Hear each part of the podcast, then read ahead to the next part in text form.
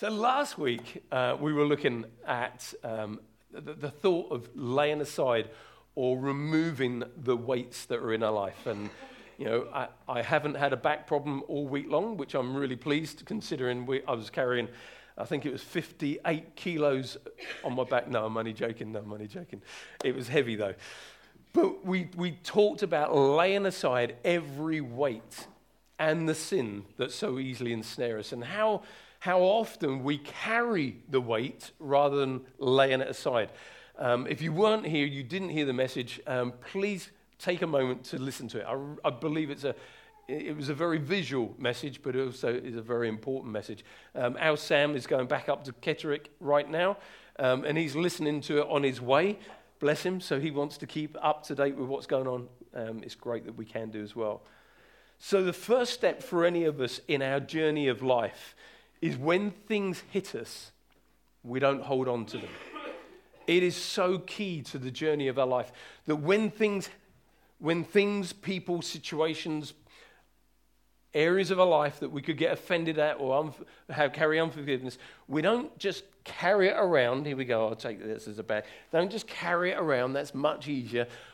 In our little bag, and we put the next thing in that's upset us about that person, and I'll put that in my bag. Or, you know, that's much easier. I'll keep it open. I can put things in much easier in my life.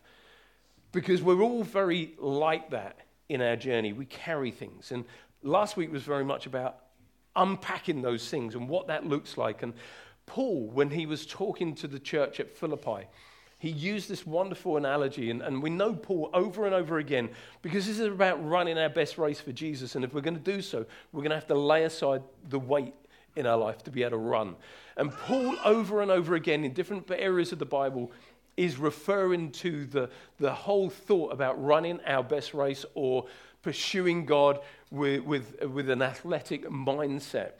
And Paul here, he's saying that, that really he's pressing into God. He's still focusing on God because he's realized he hasn't made it. He hasn't reached some sort of super spiritual perfection in his life. He hasn't got to a point where he's, he's, he's made it in life. What he's looking at is in his soul, he still does the things that he doesn't want to do, and he's still struggling with the, you know, the things that I want to do, I don't do, and the things that I don't want to do, I do do. And, and, he, and he's struggling in that area just like we all do, don't we? The things that I want to do, I don't do. And the things that I don't want to do, I find myself doing. And, and that's the, the issue that we all deal with from our soul. Paul knew from his spirit that he was now embodied with the, fulfill, the fullness of the Godhead bodily. He was filled with who God was in his spirit. He was righteous. He had been justified, justified. He was redeemed from an old life of destruction. So, from his spirit, just like every one of us in this room, we have been made perfect.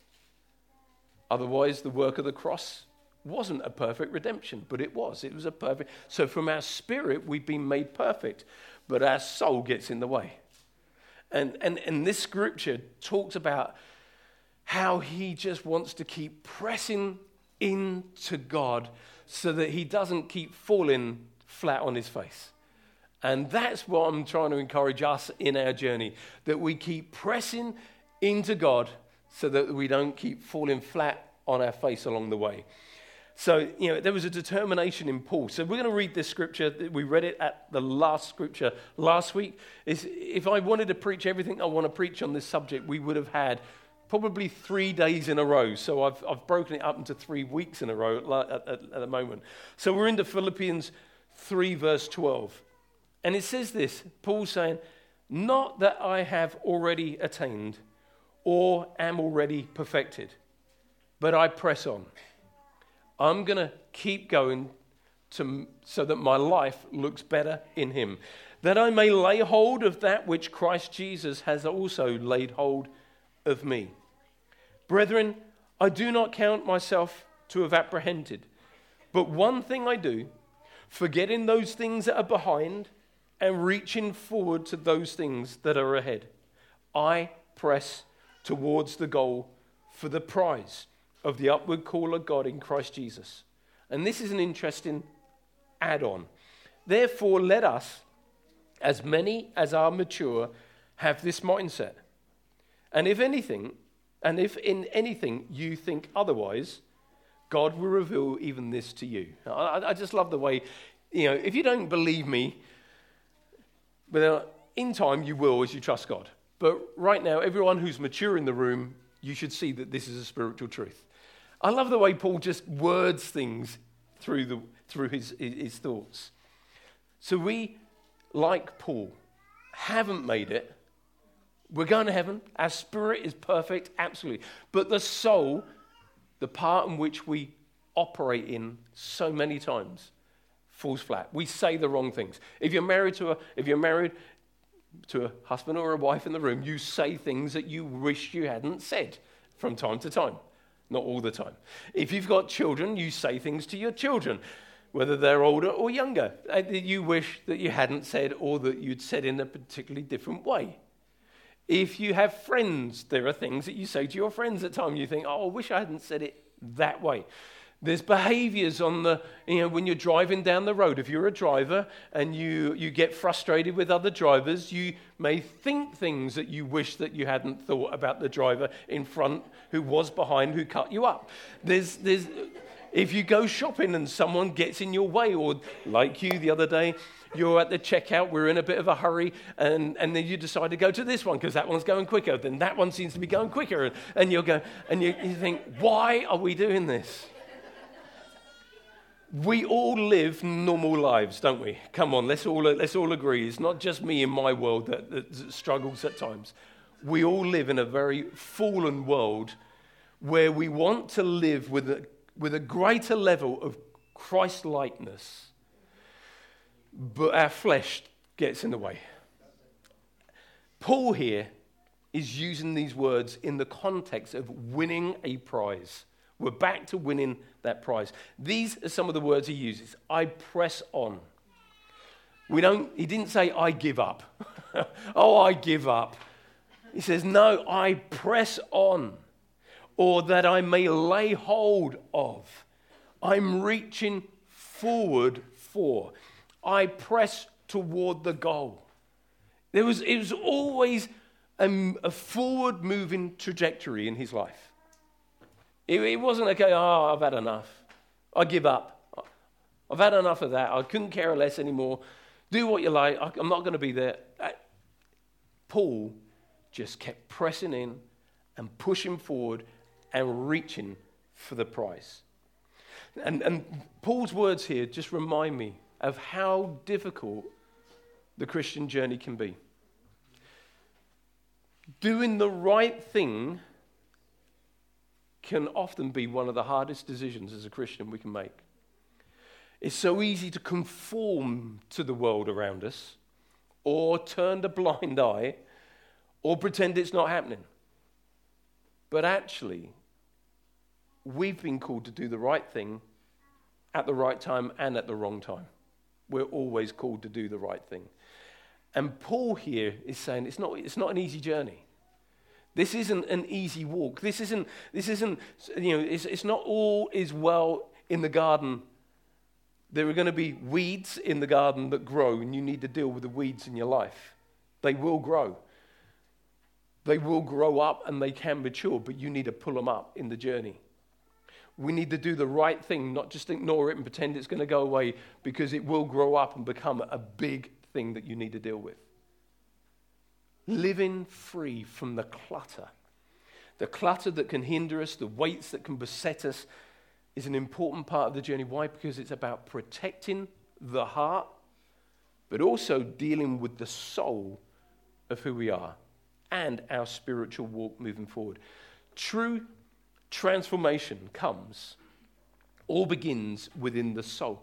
The spirit, like I say, when we get saved, our spirit has been made perfect. We have the spirit of Christ. We've taken on his likeness. We've been born again. The spirit has been born again. That's not our issue. So, morning, this morning, I wanted to talk about the soul. How can we cause our soul to line up with our spirit? How can we work in this area of dealing with our mind? Because that's what our soul is our mind, our will, our emotions, our thought patterns, our re- reasonings in our life. How can we bring those in line with the Word of God? How can we bring those in line with the spirit of who we are? So I want to talk about the brain first and foremost, because that's where the soul is meant to be, sort of a component area. But they, do you know what? They cannot find a compartment in your brain called your consciousness. So, where is your consciousness? If they can't find a compartment, you know, it's not your prefrontal cortex, it's not your limbic, it's not. Where is your consciousness? Okay, no brain surgeons in the room. Okay, thankfully I can go on for the rest of my message. I was waiting for someone to shout something and no one has. So, but no one can put a, no one can put their finger on where the consciousness is. It's your soul, your spirit, your soul, and your body. The brains are made up. I'm going to have to read some of this information. Right? I was thinking, can I do this? No. Our brains are awesome. In fact, our brain is an incredible piece of the human makeup. The brain controls the whole nervous system of our body. Every firing area in our, in our brains through the nervous system, the brain is operating every single one of them. The brain consists of 86, I didn't count, 86 billion nerve cells called neurons, which is the grey matter. You, you know, the, gr- the grey bit of your brain, that bit of your brain that people, it's your intelligence, it's what your memory is, it's where, it's, it's, it's grey bit in your head. 86 billion nerve cells, neurons. The human brain can generate 23 watts of electric power, enough to fuel a small light bulb. Just thought I'd pass that out to you. If you, if you have a power cut somewhere, you know, no, please don't. Children in the room. Whew. This next thought is mind blowing, okay? What is the brain's memory capacity? If you know, please don't tell me. I'm about to tell you, right? As a number, a petabyte. Anyone heard of a petabyte? Oh, do I have to tell you everything? Okay, yeah. Google helped me a little bit on this. I, I didn't learn this at school and keep it up here. Okay, as a number, a petabyte is the equivalent to 20 million tall filing cabinets of information. Can you imagine 20 million filing cabinets? So a petabyte is equivalent to 20 million filing cabinets of information. So a petabyte is equivalent to 1,024 terabytes. Heard of terabytes? So it's equivalent to 1,024 of those, or a million gigabytes. The average computer has 320 gigabytes.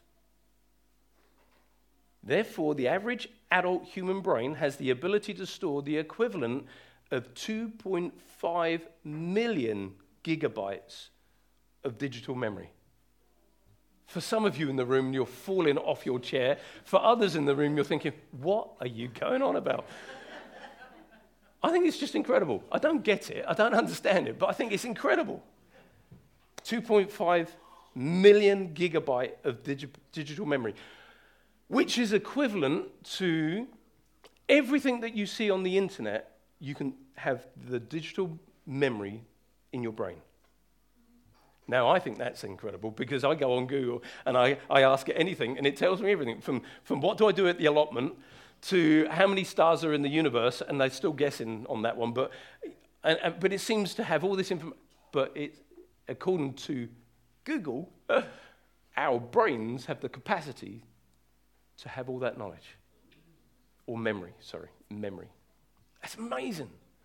Anyway, I thought it was. Um, I've got a few more thoughts that, that hopefully will stimulate your thinking.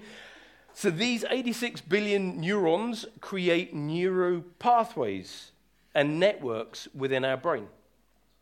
So when we get hung up with a hurt or a worry, or we're struggling to forgive, or move on from a past experience, or some other area where we've struggled, it's so hard to change our mindset.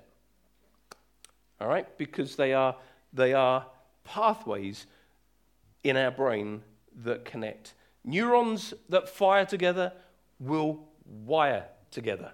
All of a sudden, there was a thought, a line of thought, a area of thought, an upset. It was just one thing, but all of a sudden, something happens, and this one fires with that one, and then they connect, and then they're joined up, and then they join up and join up and join up and join up and join up and join up, and then you've got a network of the same thought I'm a failure.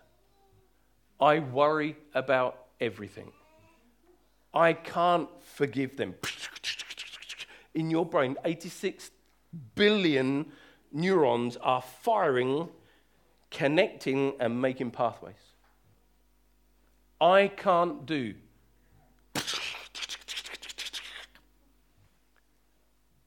I can't forgive.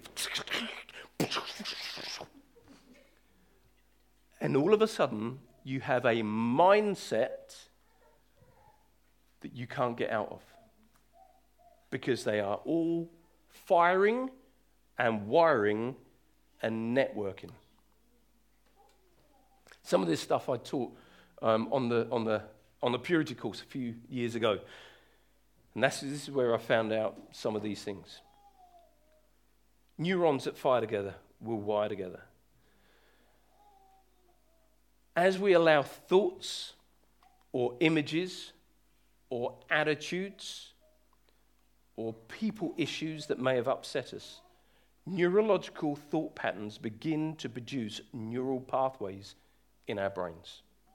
If these, this, if these pathways are enforced by other thoughts, they begin to create ruts. And I was going to send Lyndon a picture of ruts. You know, um, when we go to, um, to where I go fishing, a Land Rover goes down the same pathway, and, and if I got my car stuck in it, I would be stuck because my wheels wouldn't fit to the bottom of the path because the Land Rover's gone through so many times. That is exactly what happens with our brains. Repeatedly going down the same path, repeatedly going down that same route of feelings, of shortcomings, of failings, of hurt, creates ruts in our brains and when you get caught in a rut, you imagine, right? You've got two wheels and you're going down this rut. How do you get out of the rut? You can try going that way, but it takes you back. You can try going that way, but it takes you back. How do you get out of that rut of thinking?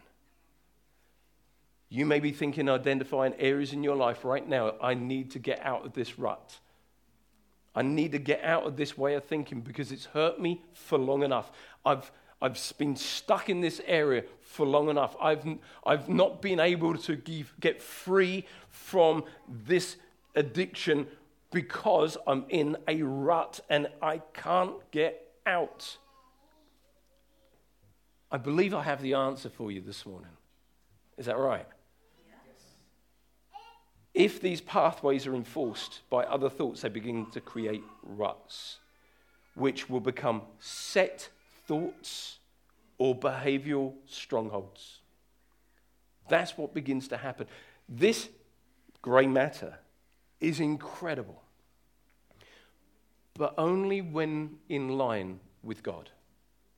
When left to itself, it creates all sorts of issues in our life. First thing we need to do is what I shared and taught last week. We need to shake it off. When thoughts, issues, attitudes, hurts, unforgivenesses, offenses, whatever negative comes into our life, what do we do? Shake we shake, come on, come on, come on, join in with me. We shake it off. Because that is always the first point of call. If you don't shake it off, you hold on to it. When you hold on to it, you become trapped by it. And then it becomes a, an issue where it gets bigger, bigger and bigger and will slow you down. Second thing we need to do is enforce a biblical pattern so that transformation can take place. That's the second thing. We can't just shake it off and say, oh, that's nice. Last week's message, I couldn't go into this week's message. I had to finish where we were last week. What did I do? I shook off the weight. We shake off the thing. We, you know, uh, just, just say, just say, just say, Lewis. Lewis, we're playing football on Monday night, and I hear him say to one of the other players, Why do they let that old bloke play? And I'm thinking, That was so offensive. And then I hear Marius say to Lewis, Yeah, I agree. It's useless. I'm thinking, hang on, everyone's ganging up on me. No one likes me. And all these things begin to happen. It was just a passing comment. Lewis doesn't know that, that I was the pastor of the church. Maybe he did, maybe he didn't. I didn't hear you say it. Did you say it? No, that's all right, Lewis. Thank you. He's looking there as if he didn't care less. You said it up. oh, dear. So, moving right along quickly. So, what we've got to do, we, we got to shake off what we hear and then replace what we heard. You can't just shake it off and say, well, that didn't affect me. Because all you'll do is create a hard heart. And God doesn't give us a hard heart, He says He gives us a heart of flesh. And if we're walking around with a hard heart, again, that's a weight that we need to shake off because that's not what we're meant to carry. But we need, secondly, to enforce biblical patterns for transformation to take place. Proverbs 23 7 says this For as a man thinks within his heart, so is he if we think negative thoughts, if we think about the negative attitudes, we begin to live out those things in our life. It is so important. There is this incredibly good biblical pattern that we need to follow. We will always live out our lives according to what we believe about ourselves, whether that's for good or for bad we will always live out our lives according to what we believe about ourselves. So, what do you believe about yourselves? You know, for some in this room to turn around and say, Well, if I, if I say this, I believe I'm the righteousness of God in Christ Jesus. For some, you think, Yeah, I saw you go through a red light. I've seen you, I've seen you argue with the guy that parked in your place. You call yourself righteous? No, no, no, no. I'm telling you what the Bible says about who I am. I may not always live up to who the Bible says I am, but I am replacing what my negative mind would say about me by what the Word of God says about me. I then have got to try and live up to what the Bible says of who I am. But that's where I make mistakes. That's why the Bible says if you confess your sins, He's faithful and just to forgive us of our sins and cleanse us from all unrighteousness. But we've got to come, play, come back to that place. Not only just shake it off, but to receive what the word says. If we think we're ugly, we'll see ourselves ugly. It's true. If you see yourself weak, if you see yourself brainless, if you see yourself worthless, you will outlive that before others. If you think lowly about yourself, you'll live with insecurity, and low self esteem. This, this is where we need to replace with what the Word of God says about our life. I want you to catch hold of this. I broke this down this morning for myself because I don't want you to miss this thought. The key to laying hold of what God wants for us is to believe what He says about us. And the only place to discover what God thinks about us is His Word. I'm going to say that again if you're making the notes. The key to laying hold of what God wants for us is to believe what He says about us. And the only place to discover what God thinks about us is in His Word. Not what the world says, not what your partner says, not what your kids say, not what you say about you. It's what He says about you. It's what He says you can do. It's what He says your future can look like. Never let go of what He says because that is so powerful. The third thing is this we must replace the image or the attitude or the people issue or the habit by, by laying hold of something different. This is where it gets really interesting. The world would call it neuroplasticity. And again, I taught this on the marriage, uh, not on the marriage course, on the, on the purity course, probably six years ago. Neuroplasticity is a scientific field that was discovered in the lifetime of some of those in this room, most of us in this room. They believed probably 60 to 80 years ago that when you got to the age of around 20 to 25, your brain stopped growing or developing or having new information that could change it for the good or the bad. It was like it, it was meant to be set by the age of 25. But this field of neuroplasticity reveals something quite different that through our life, let me read it, that the brain has the ability to modify, change, and adapt both in structure and function throughout life and in response to experiences. Every positive experience can change the man- makeup of who we are. Thank you. it can change a pathway in which we've been stuck for years. Someone who is addicted to, to pornography or addicted to drugs or addicted to any area of their life, it takes the, you imagine the ruts that are in our normal life and they can dig down deep. But the ruts in someone who's addicted are so deep that it takes a huge, consistent, constant pulling of the will of our life to say, I'm going to get out of this rut. And once I get out, I'm not going to go back in. Because once you're back in, it's that huge amount of effort to get back out again. I don't know how deep the rut could be for you. But every one of us have neural pathways that we follow in life. Scientists may have only discovered this in the last 80 years. But do you know what? The author of the Bible, God, knew about this before he ever wrote it. And there's a guy in the Bible called Paul, the Apostle, who had a revelation of this 2,000 years ago. And yet, medical science have only just realized that the Bible's true in this area and in all areas. 2,000 years ago, Paul was writing to the church in Rome and he wrote these words. He says, Do not be conformed to this world or this age, fashioned after and adapted to its external, superficial customs, but be transformed and changed by the entire renewal of your mind, by its new ideas and its new attitudes, so that you may be able to prove for yourself what is the good, the acceptable, and perfect will of God, even the things which is good and acceptable and perfect in his sight for you.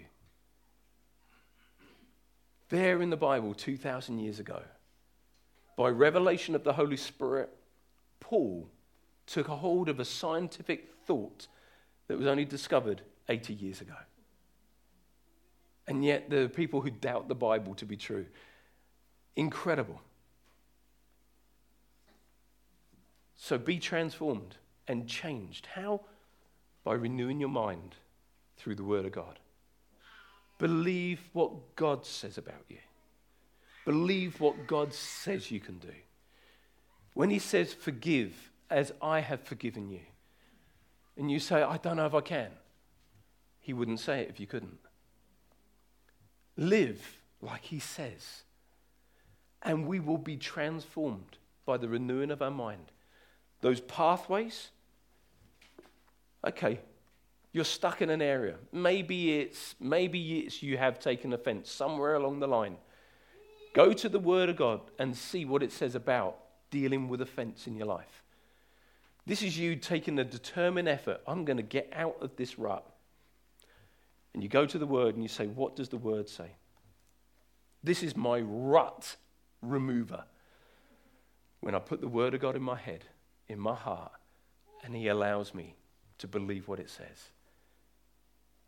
Every one of us, every single person in this room, whatever the rut may be, whatever the stronghold or that, that mindset is, you, you may turn around and say, Well, I'm just not a happy person. Guess what? You can be, because the joy of the Lord is your strength. I wrote this down. Please don't tell me I can't change. Be honest and say, I won't change. Don't tell me you can't change because every one of us can. Let's be honest. I don't want to change. I want to hold on to it. I want to be. I want to be this way. I want. No, no, no, no. Come on. Be, get, let's get really real. If God could set you free from what you're feeling, would you go for it? I think everyone would turn around and say, Yeah, absolutely. Count me in. Don't tell me you were born this way because you've been born again by the Spirit of Christ who now lives in you. So, to run our best lap and remain focused on Jesus, we need to do three things release and shake it off. Come on, do, do, do it with me. Release and shake it off. Shake it off. Shake it off. Because we've all got things we need to shake off. Anyone sat there that wasn't shaking I don't know what I can do for you. but we've got to shake it off. Then three R's, all right? Three R's reading, writing, and arithmetic. That's an IA, isn't it? I've never got it. Reading? So what was, what was it called, the three R's?